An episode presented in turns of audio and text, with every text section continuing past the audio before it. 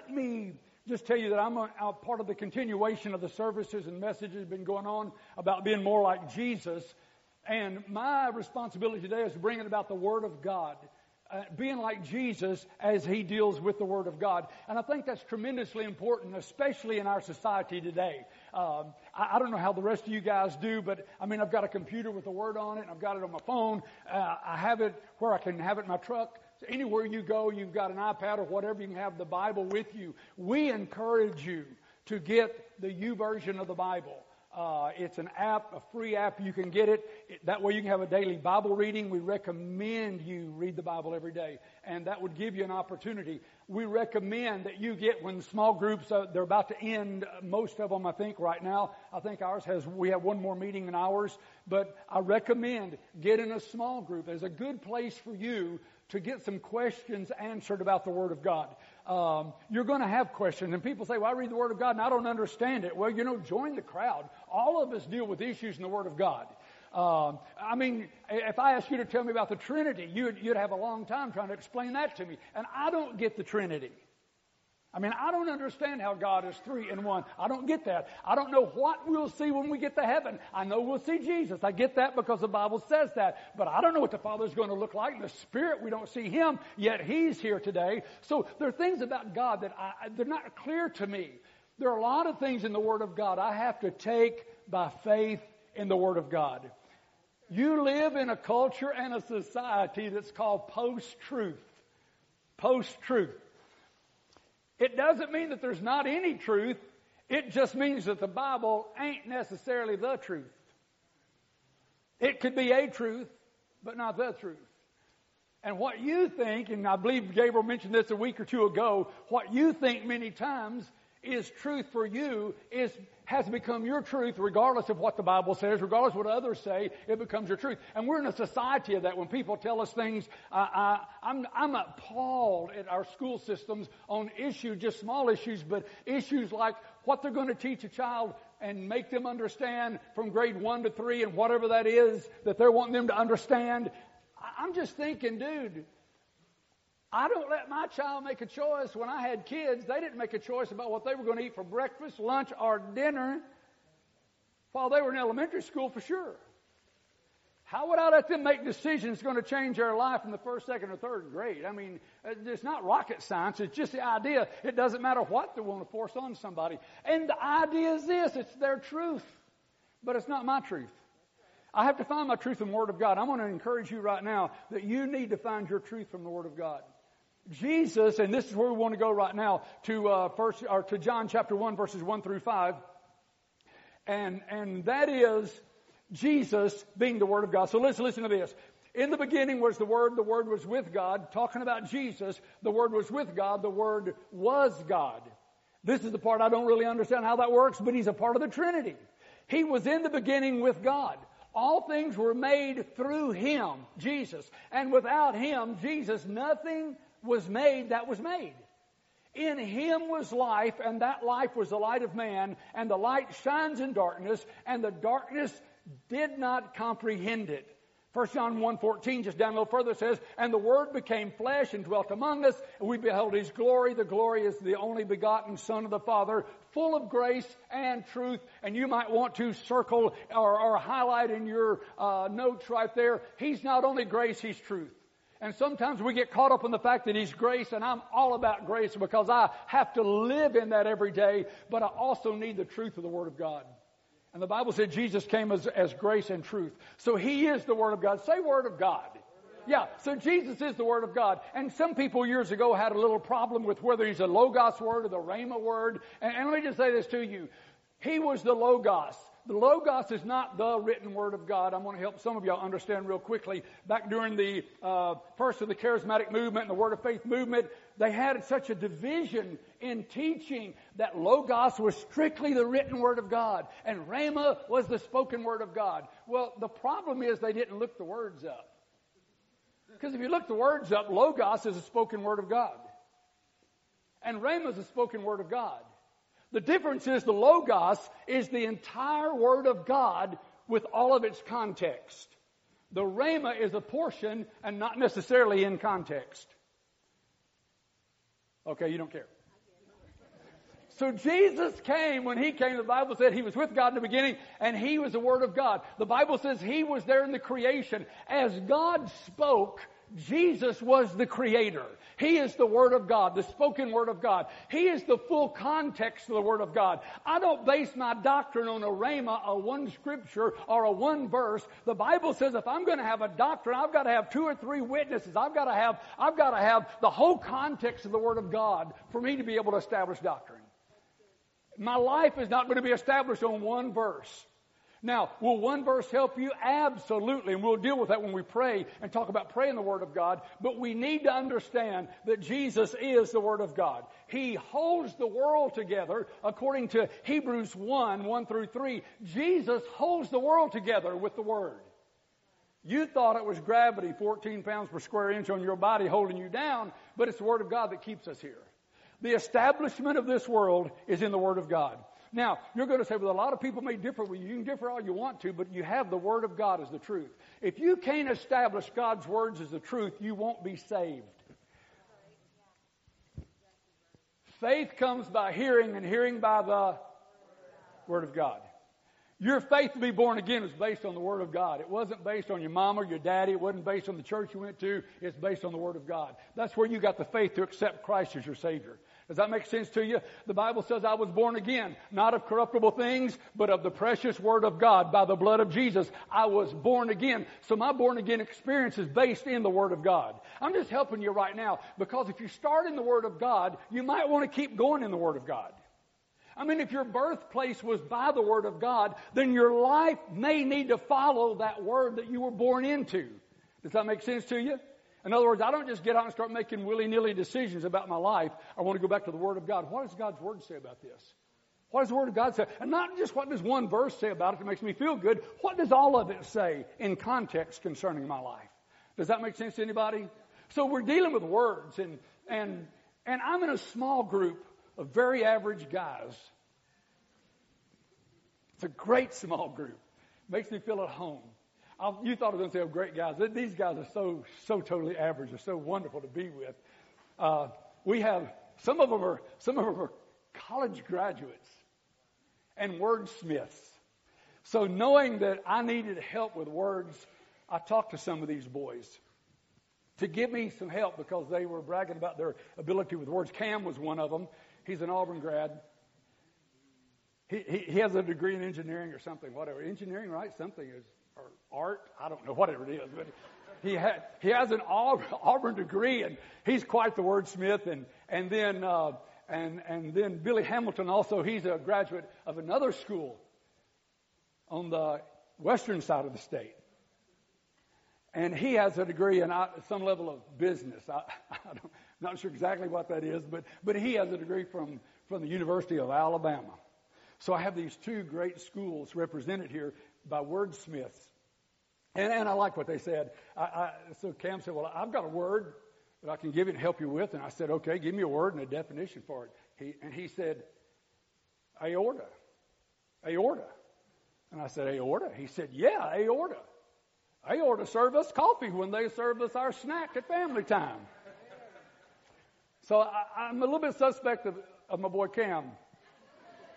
But then Billy, Billy was good.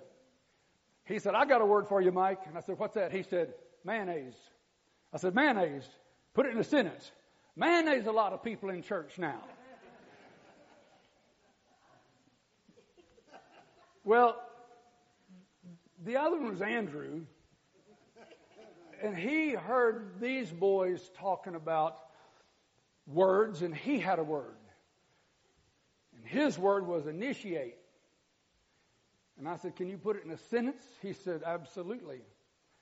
He said, I took my wife out, Candace, and we went out to eat, and she ate two hamburgers and french fries, and then she ate a sundae. So these boys have helped me. That's, those are Foxworthy jokes, by the way. If, if they were lame, they weren't mine. But, but the idea, the idea is these guys are going to help me with words, but I just wanted you to get the idea uh, uh, of the Word of God, at least anyway. If you're going to deal with words, we're going to deal with the Word of God. One of the things about the Word of God, Jesus is the Logos of God. He is the whole counsel of God. Jesus is the whole counsel of God. He is everything about God in one body when he was here on this earth. He said things like, you see me, you see the Father. Didn't make any sense to me. He didn't say he was the Father, but he said, when you see me, you see the Father. I began to question that. I thought, how can he be the Father and be the Son at the same time? Doesn't make sense. But the Bible says, when I look into the Word of God, when I look into the Word of God, I begin to see an image in that mirror because it becomes like a mirror when I look into the Word of God. And the image I see is not the Mike that was born to Cora and to John. It's the Mike that was born again by the blood of the Lamb and the Word of God. And I begin to be transformed into what I'm looking at. When Jesus said that you see me, you see the Father, maybe He's been in the mirror. He's the perfect reflection of the Father. And He came as the Word of God. I'm, I'm nailing on this right now because I think if we don't connect Jesus to the Word of God and your salvation is aloof from the Word of God, then you're going to have a hard time doing what God wants you to do, being who God wants you to be. You'll be what you want to be and not what He wants you to be. So let's hit a few things right now. Jesus was the, was the, Word of God. He was a spoken Word of God. He was the Logos spoken Word of God. He had everything in content. He also, he also knew how to use the Lego Word of God. I don't know if you knew that or not, but there is a word Lego. How many know what Legos are? You got kids, you know what Legos are? Yeah, building blocks, right? That you build things with.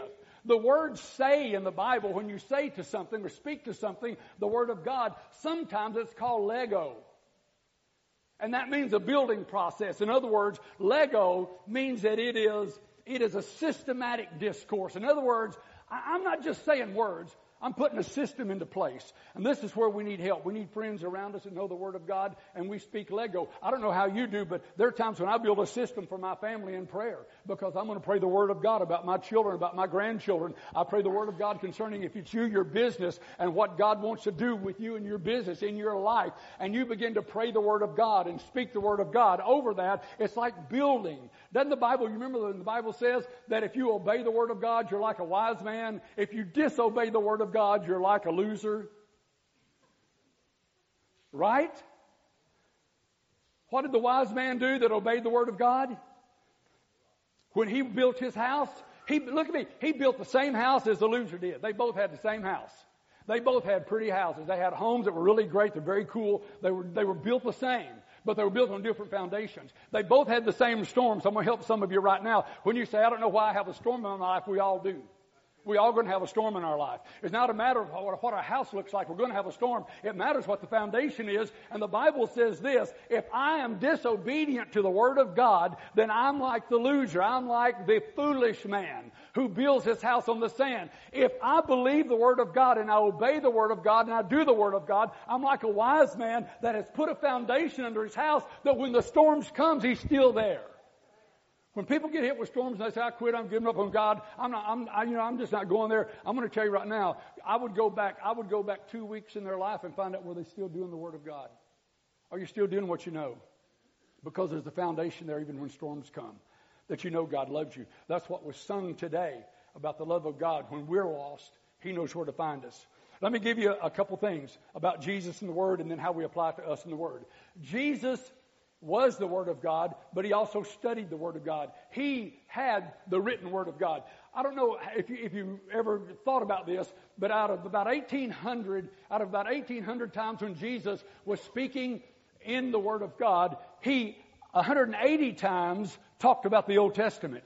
He said it is written. It, it is said, or he quotes somebody, or he talks about people in the Bible. He talked about events. He talked about Adam and Eve. He talked about the murder of Abel. He talked about the corruption of Noah. He talked about Lot's days in the fire. He talked about worldliness. He talked about Abraham's faith, Isaac's faith, Jacob's faith. He talked about Moses in the burning bush. He talked about Moses and the heavenly manna. He talked about the brazen serpent. He talked about the showbread. He talked about Solomon and Queen of Sheba. And I could keep on going down the list. You don't want to hear all of them, but Jesus continually talked about the Old Testament. Testament.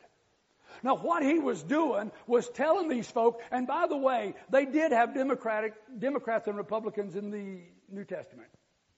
Sadducees and Pharisees. And Jesus had to deal with them all the time. But he pulled them all to the same place. Go back to the Word of God. You say, but God says. You think, but God thinks. You need to come back to the Word of God. So he was always doing that. Luke 4, 16 through 22. Listen to this. He came to Nazareth. This is when he was coming into town and he goes to the synagogue. It says he came to Nazareth and when he would been brought up, had been brought up there, as was his custom, it's what he did. That's who he was. Who is Christ? He had a custom. He went to the synagogue on the Sabbath day. He stood up and he read. There was a place that he knew where he was going to be reading. There's a time of study for that. And he was handed the book of the prophet Isaiah. And when he had opened the book, he found the place where it is written, The Spirit of the Lord is upon me, because he's anointed me to preach the gospel to the poor. He sent me to heal the brokenhearted, proclaim liberty to the captives. He goes on and he says, and he closed the book. He gave it back to the attendant. He sat down, and the eyes of everyone there in the synagogue were on him. And he began to say to them, Today this scripture is fulfilled in your hearing. So all bore witness to him. Now listen, and marveled at the gracious words which proceeded out of his mouth. And they said, This is Joseph's son. In other words, this boy had some wisdom that they hadn't heard before. He had a word that they hadn't heard before, although they had the word with them. There's a difference in having the word and believing the word. Your family's not going to change because you've got a Bible on the coffee table. Your family's going to change because you got that Bible in your heart that you place it inside of you. I mean, you can look pretty and come to church and you can lift your hands while we sing and we, we can all look that. But it matters what's down inside of Mike Wright that's going to change me.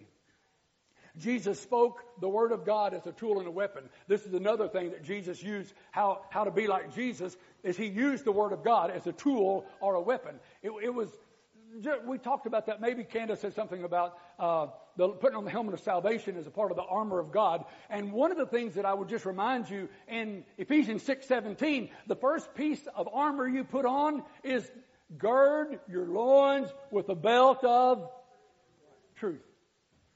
The next thing you have is the sword of the Spirit, which is the Word of God. Because let me just start right here. Before you get the helmet of salvation on, you're going to have to find out about what's going to get you that salvation. You've got to run into truth.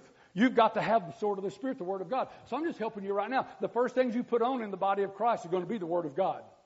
You're born again by the Word of God. Your faith came by the Word of God. If you're listening to preaching or you've heard someone give an altar call and they talked about Christ, the reason you made that altar call was by the Word of God that was preached, not because you had a good decision to make. Amen.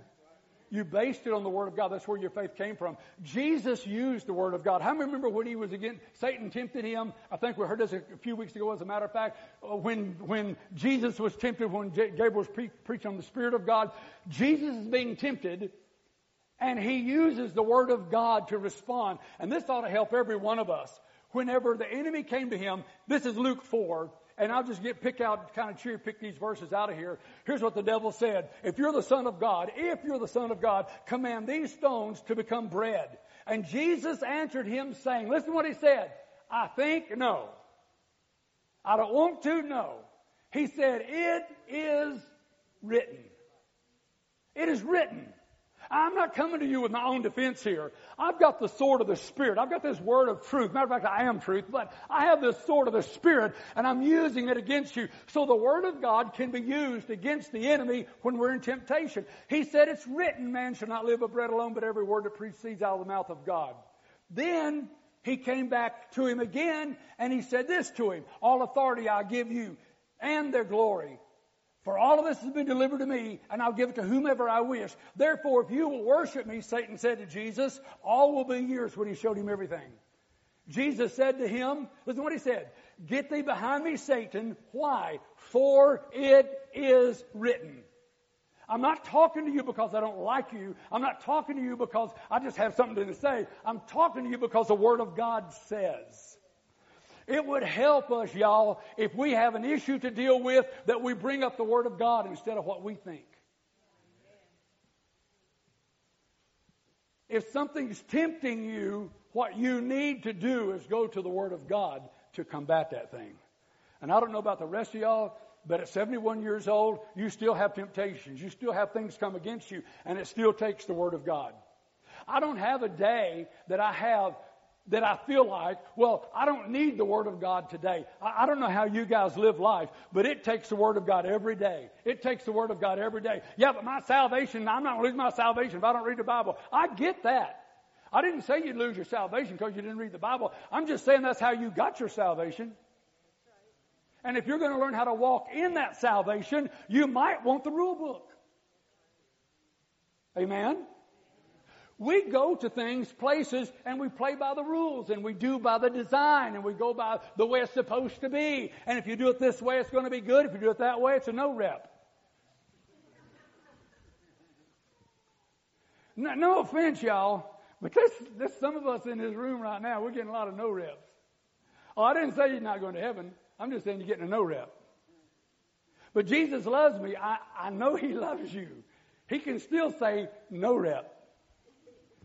Now, for you all that don't, don't know what a no rep is, it means your repetition didn't count. What you just did didn't, didn't work. Because you didn't do it the way you were supposed to. This is so stupid. They're just so stupid to the carnal man. But if you do a squat and you go right here, that's not a squat. That, that's not a squat. If I had 185 pounds on my back and I went to right here and got back over that and put it back up on the rack, they'd say, no rep. My son Gabriel, I'm glad he's not here. He's the worst at no repping people. You, you got to go down. You, you've got to go down, down further till your butt gets below your knees. And then you can go back up.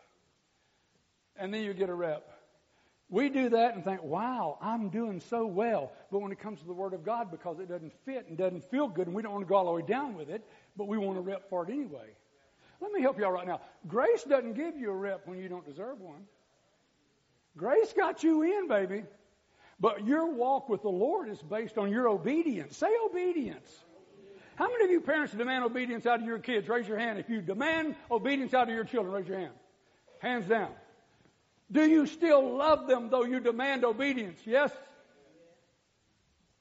Do you have a form of correction if they screw up? Do you still love them?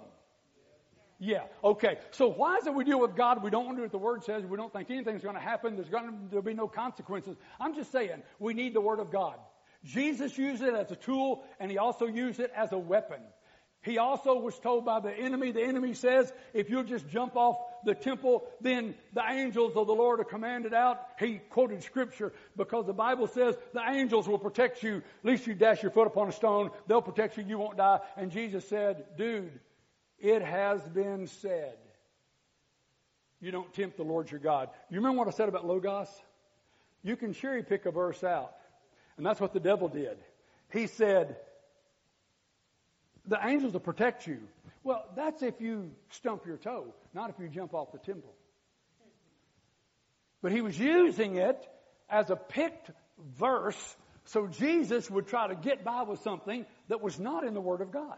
So Jesus had to come back to the Logos. Oh yeah, I know the angels will protect me if I dash my foot upon a stone, but the Bible doesn't say they'll protect me if I jump off that temple. The Bible says if I jump off that temple, that's tempting the Lord so I won't do it. So I'm just saying right now, we need to use the Word of God as a sword and as a, and, and for us as a protector or a tool, if you would. The other thing is Jesus obeyed the Word of God. And I'll just quickly hit on these. He obeyed the Word of God. He used the Word of God as a weapon and he obeyed the Word of God, even though he was the Word. This is the crazy thing to me is he was the Word, but yet he used the Word. He was the Word, and yet he had to obey the Word. Listen what it says. It says, my food is to do the will of him who sent me. He said, I don't seek my own will, but the will of the Father who sent me. He said, I can do nothing of myself, but as my Father has taught me, I speak. So in other words, what he did and what he said was in obedience to God. So he followed the Word of God. He taught the Word of God. How many of y'all remember after the resurrection, he's on the road to Emmaus, meets uh, Cleophas and another dude, and they're walking along and they're grumbling because Jesus is dead and this is the third day and we're, we're hurt and we're sad and the word didn't work and, and where's Jesus now? And he's walking with them. They don't know him. So they're walking along. He begins to talk to them and they didn't, they didn't pick up that he was Jesus. But listen what he said to them. Now, I'm not going to call you foolish, but just listen anyway. He said to them, O foolish ones, and slow of heart to believe in what? In all the prophets have spoken. Ought not the Christ to have suffered these things? Let me just stop right here and say about his suffering, and, I'll try to get back to that. I am so glad that Jesus died for me. I mean, Isaiah 53 says that he was wounded for my transgressions, and he was bruised for my iniquities. Uh, transgressions when I know I step over the line. And he was wounded for my transgressions. How many of y'all know when you step over the line? Yeah, it's not rocket science. You, don't need the Holy Ghost for that. But a transgression, he was wounded for that. I like this next one. And he was bruised for my iniquity. You know what the iniquity is? That's the one y'all don't see. The transgression is the one all y'all knew about. The iniquity is the one that you don't see. That's down inside. But I'm going to tell you, I love God right now. And I thank God for Jesus Christ. And I thank God that He was a man and He was as tough as nails and He took the beating. He, he took that as a man and He took the wound for my transgressions. But then the bruises He got was for my iniquity. Listen to this one. This is crazy. The stripes on His back weren't even necessary. Process that just a minute. The stripes on His back didn't save you. Salvation's in the wound, the bruise, the nailing to the cross and the dying. The stripes on his back wasn't something he had to have done. Unless God had a plan for healing in your body whenever you're sick and someone's praying for you and believing for you because it's by his stripes we're made whole. So there is a place of healing. I, I love God for that. I love him for his word that he didn't just want to get me to the finish line. He wanted me to get there in a position of victory. I mean, he's covering every point in his word. So Jesus taught them, the Bible says that he had to suffer and enter into the glory. Now listen to this. And beginning at Moses and all the, he began with Moses and all the prophets. He expounded to them in the scripture the things concerning himself. We get to 2022 and someone tells us Jesus isn't real. Jesus proved himself to these boys by going back to the Old Testament, the, the graphe, the written word of God, and proving himself in that. I'm just saying right now, folks, we need to be reading the Word of God. Yeah, but Mike, I read the Old Testament and I don't get it. You know, I read some stuff in there and I don't get it. I read some stuff in there and I, I go to small group and we, we'll ask questions about things. We'll, we'll try to feel what, what people are feeling. I'm not going to go ask some, some outright sinner, what, what do you think about this? But I'm going to go to my brothers and say, what do y'all think? What, what, what's God saying to you about this? How do you feel about this? It just helps me. And this is what happened with Jesus with these guys. He brought this back from the scripture and brought it to them. So we have, we have Jesus teaching the Logos. He taught the whole counsel of God. So we, a little bit further says our salvation for us, our salvation is totally dependent on the Word of God. 1 Peter 1, 22 to 25. Listen to what Peter says. Since you purified your souls in what? Obeying the truth. You purified your souls in obeying the truth through the Spirit and sincere love of the brethren. Love one another fervently with a pure heart. He says this, having been born again, not of corruptible seed, but incorruptible, through the Word of God, which lives and abides forever. Because all flesh is grass, and the glory of man's like a flower in the grass. I don't know how many of y'all have mowed your weeds yet. I mowed my weeds yesterday. I hate dandelions. I hate dandelions. What? Oh, nothing. You can come have every one of them. The only way to get rid of them is pull them up by the roots. That just came to me when I saw about this grass, and I'm thinking, oh, I, I hope dandelions are not forever. But I feel like they are. Yeah, well, it's like other things in your life. Some things you can't just cut the top off and think it's going to get better. There's some of the stuff you got to pull up by the roots. Excuse me just a minute. But some of the stuff in you is a root. And it's going to keep growing the same stupid thing every three months. I, will go ahead and step on a real big limb. You guys have temptations and they reoccur every three to six months, and take you down. Listen, listen, listen to Mike. You've got a root somewhere that needs to be pulled out. And that may come by you and the Lord. That may come by you and your spouse and the Lord. It may come by you and the Lord and some friends, but the root's got to come out. or you'll continually go back to that same thing. It's just like a dandelion, but it's not good. But listen, the, the, the, all the glory of man is like a flower of the grass. The grass withers, the flower falls away. But listen to this. But the word of the Lord endures forever. Now this is the word by which the gospel was preached to you. So let me back up and say it again. You're born again by the word of God and not just from the New Testament. You're born again from the whole counsel of God, from Genesis to Revelation. Who was in the beginning making the world, according to Hebrews 1, 1 through 3, holds the world together. Who in the end comes back on a horse with the Word of God written on his leg is Jesus. I read a word the other day and it just kind of stuck with me and, and in the King James it says, it says it this way and you have to go to the translation of the word sound but when Adam and Eve had sinned, you remember that? And boy, Candace, this goes right along with what you said. When Adam and Eve had sinned, they had eaten of the fruit. Y'all remember that day, right? And, and that was their day of spiritual death.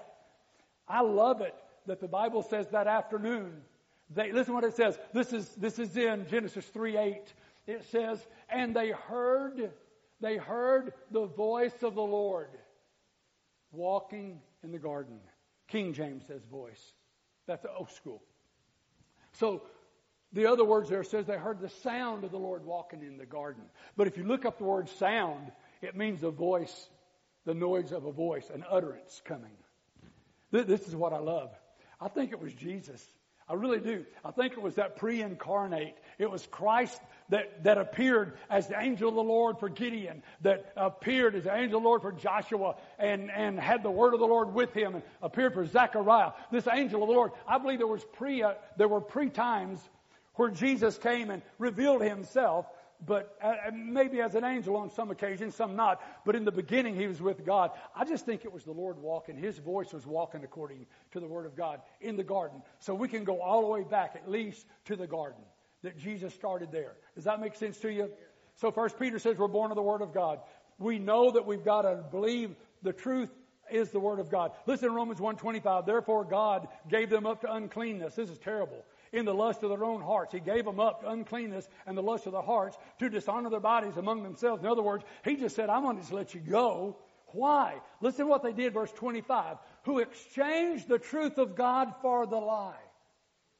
What did Adam and Eve do? They exchanged the truth of God, don't eat of the tree, for the lie, eat of the tree and you'll be like him. They changed the truth for a lie. You bring that same thought to Romans 1, New Testament, Paul speaking. Listen to me. Paul's one of the most gracious writers of the New Testament. He was so full of grace, according to 2 Peter chapter 3, if you'll read it, maybe it's around verse 18 or so, that Peter says this. He said, y'all gotta be careful with Paul's writings because he says some stuff in there that people can twist very easily and, and live a wrong life. Just like they do other scriptures. But they said to God, so I'm just saying this right now. Paul is one of the most grace-filled people that's in the New Testament writing. But listen to what it writes in Romans chapter 1. He, this is just terrible. He said, he turned them over to reprobate minds or uncleanness or lust of the heart, dishonor their bodies, verse 25, who exchanged the truth of God for a lie.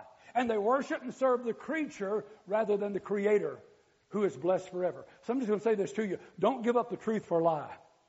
Don't give up the truth for a lie. Now you're going to say, but, uh, but, but do you know all the truth? No, I don't. As a matter of fact, this has been something, and Gabriel will tell you this, my wife will tell you this, that we were in a denomination for several years, for many years. I was a kid in it, and then, then came up as a minister in, in a a leader in, in this denomination, which I, I don't have a problem with the denomination. I love them. But one thing I did as a process of my life is every two years I would inspect my doctrine. I, every two years I would question my basic fundamental doctrine to what I believe. Now I don't know about the rest of y'all, and you may not have a lot, but if you believe you're born again, I'd, I'd want to question why I believe it and how I believe it. If I'm baptized in the Holy Spirit and you're one of those that speaks in tongues, then I, I might want to I might want to investigate. What do I really believe about that? How does that really work? What did the Bible say? Yeah, but you already have these three scriptures I gave you. I know what they gave me, but what God gave me? What did the Lord say?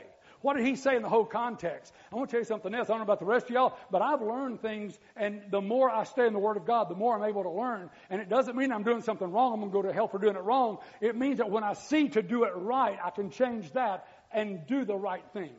So all I'm saying is that you might want to inspect yourself every so often, and I do. I inspect myself every couple of years. I'd go back through my basic doctrine. Why do I believe what I believe? Why do I believe this? Why do I believe that? Who cares? I don't want to believe it because they believe it. Excuse me just real quick here. Very quick. Back in the Reformation, when there was just the Orthodox Church, the Reformation came, you had two guys, two veins came out of that. One was, one was uh, Calvin and one was Arminius. And you have two guys that came out of the Reformation area. One of them had an idea of, of eternal security and the grace of God. Another one had another idea on eternal security and the grace of God. They had two different camps of it. They still flow today. The churches are, are quasi divided in the sense of that. But the truth is, they're not heaven and hell issues. What you believe about how you're saved is not heaven or hell. If you say, Well, I believe in once saved, always saved, I can't lose my salvation, great. As long as you're walking with God, you're in good shape according to Scripture. But if you believe, well, you can lose your salvation, well, I, you know, personally, I don't think I can lose it. I, I have an idea that I can walk away because God gave me the choice to accept it or to reject it. And He didn't take that away because I accept this is my philosophy. Here's all I'm saying I've got to walk in obedience to the Word of God. If I believe that I can lose my salvation, or if I believe I can never lose my salvation, it doesn't change that I've got to walk in the Word of God. So, whichever camp you're in right now, let me just help you on this. You've got to walk the Word of God. Amen. You can't say, I don't have to have the Word of God, because, no, you've got to have the Word of God. Your life is based on the Word of God. Does that make sense to you? So, being in the kingdom of God is going to make a demand on you to, to be a part of the Word of God. Let me give you at least uh, one more idea here on the Word of God. We need the Word of God to be transformed. We talked about that just a little bit and that is beholding uh, 2 Corinthians 3, 16 through 18, it says that i have got an unveiled face. I'm beholding as in a mirror the glory of the Lord, and I'm being transformed. I'm beholding as in a mirror the glory of the Lord, and I'm being transformed. I'm looking into the mirror of the Word of God and I'm being transformed. The longer I look into the Word of God, the more I'm going to be transformed. If I continue to look in the Word of God, then every day there can be some transformation. Let me say this to you. God is patient with us. He is very patient with us. He's long suffering for our salvation. He's very patient with us. But as I look into the Word of God, then I'm going to be transformed. The word transformed doesn't mean changed overnight. You're going to be, you know, I don't know, John the Baptist. When I look in the Word of God, transformation there is a passive verb, which means I'm not doing it. Okay, see, right now, some of you old school people just left me. Because you said, no, bless God, we've got to do it ourselves. No, we don't. So some of you guys over here on your lose your salvation side, Y'all are saying, that's why I've got to stay in this don't lose my salvation. The guys over here saying, I don't have to do it because I'm already saved. I can't lose it. Uh, there's a middle of the road somewhere in here, y'all. And that middle of the road says this, that I've got to be transformed into His image. Not your image, not their image, but His image by the Word of God. The word transformed is passive verb, which means I'm not doing it, He is. As I look into His Word, He changes something in me. I got to quit this and I got to quit that. And I, no, no, no, don't go there yet. Just get in the Word. And the more you're in the Word, the transformation comes. But see, we've not let you believe that because we've been telling you what you've got to do and can't do, and you keep our list of rules. And I'm just saying, baby, get in the Word of God and allow that transformation. No, but it's not happening quick enough. Well, you're not the judge anyhow. No one voted on you. You're, you're, you're not God. I can't judge you because of your speed of moving forward in the kingdom of God. That's a, that's a grace issue of me looking in the mirror. Amen? The longer I'm there, the more it's going to change. So let me give you this quickly. You need to read the Word of God because it is the foundation for your life. This is 2 Timothy 3, 16, 17. Listen closer to this. 2 Timothy 3, 16, 17. All scripture, all scripture. Say all scripture all scripture, the Logos, all scripture is inspired by God. It is useful to teach us what's true and to make us realize what's wrong in our lives. It corrects us when we're wrong and teaches us to do what is right. God uses it to prepare and equip His people to do every good work. I don't know about the rest of y'all, but that sounds very good to me. It sounds almost parenting, doesn't it? That He's going to use it to teach me what's true. He's going to use it to make me realize what's wrong. He's going to correct me and teach me what's right. That happens in the Word of God. So I'm just going to say right now, you need the Word of God. You need it because you've got to change. Let me, let me give you some things on, on reading the Word of God, and then we're going to close. Reading and praying. I'll, I'll, be, I'll be quick with this. You need to read the Word of God because you were born again by the Word of God, period. You were born again by the Word, then you need to read the Word of God. If that's what got you in, that's what I'm going to say keeps you in. If that's what got you in, that's what develops your future. If I got in by the Word of God, y'all, then it's going to take the Word of God for me to keep moving forward in His kingdom. Now, here's what I've got to do. I've got to hide the word in my heart. Psalms 119.11 says, if I'll hide it, if I'll hold it, if I'll, if I'll continue to read it. Why? That I may not sin against God. I don't want to do something stupid. I'd like to not do that. I do stupid things. We all have sin issues, but we'll keep doing them if we don't find what the Word of God says, and then hide it in my heart. And then meditate on the Word of God. Begin to put the Word of God into memory. One, one of the things that, that I got a hold of years ago was on meditation was Psalms 1. Blessed is the man that walks not in the counsel of the ungodly, nor stands in the way of sinners, nor sits in the seat of the scornful. But his delight is in the law of the Lord, and in his law does he meditate day and night.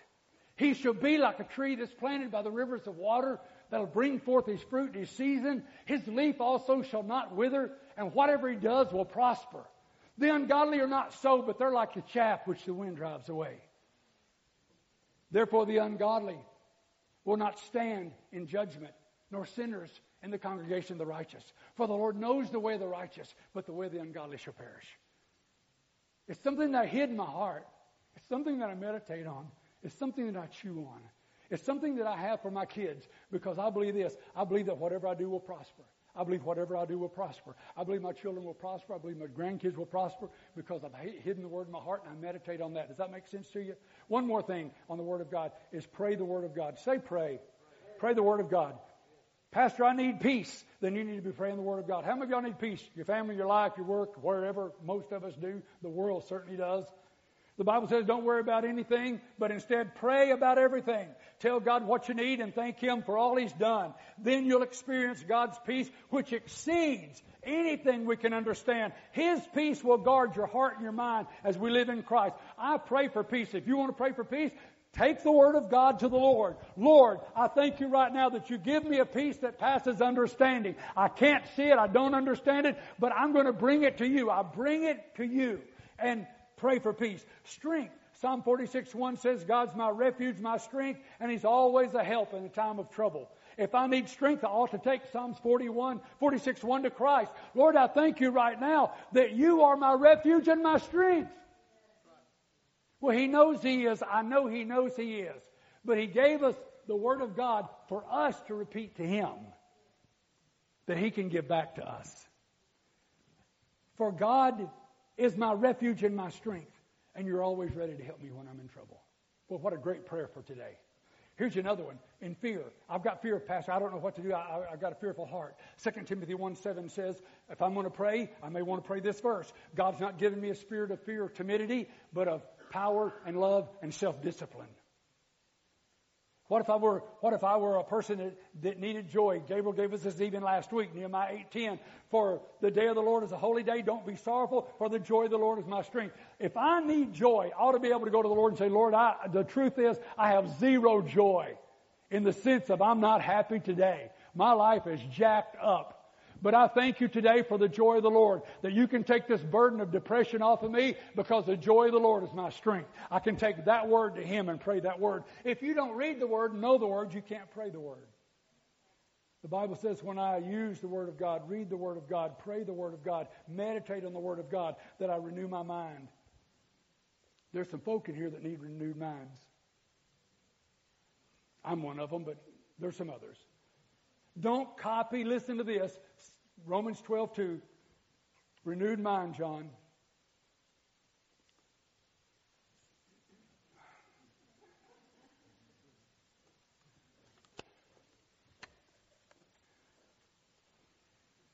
I just said that. And you owned it. Renew your mind. Don't copy the behavior. Don't listen to this. This is so cool. Don't copy the behavior and customs of this world. Romans 12, 2. Don't copy the behavior and the customs of this world, but let God transform you into a new person. Stop, listen to me. He's talking to believers. He's not talking to sinners. He's talking to the church. He's talking to us. He said, don't copy the behavior and customs of the world, but let God transform you into a new person by changing the way you think, the renewing of your mind. Then you will learn to know God's will for you, which is good, pleasing, and perfect. So let me just say in closing, the Word of God is God breathed. It doesn't mean that the Bible you got is God.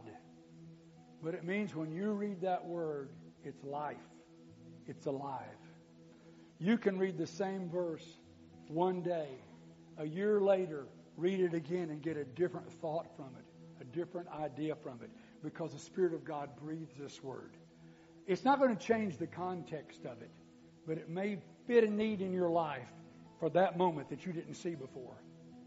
And I'll give you one more thought. There's no Bible 2.0. There's not another level that we're going to go to. There's just the Word of God. So if I'm going to be like Christ, I need to read the Word of God. I need to speak the Word of God. I need to pray the Word of God. I need to Lego with the Word of God. I need to build my life with the Word of God. When I pray, I need to use as much Word as I can concerning my situation when I come to the Lord. Jesus did that in dealing with the devil. He also did it dealing with God. Lord, you've called me. Lord, you've said. God, you said. It is written. And we do the same thing. I want you to stand, if you would, this morning.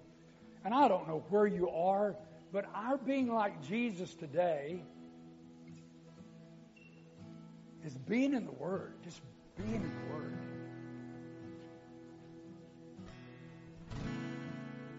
Letting the Word live in me and be alive in me. My born again experience based on the Word of God. My continual walk with the Lord is based on the Word of God.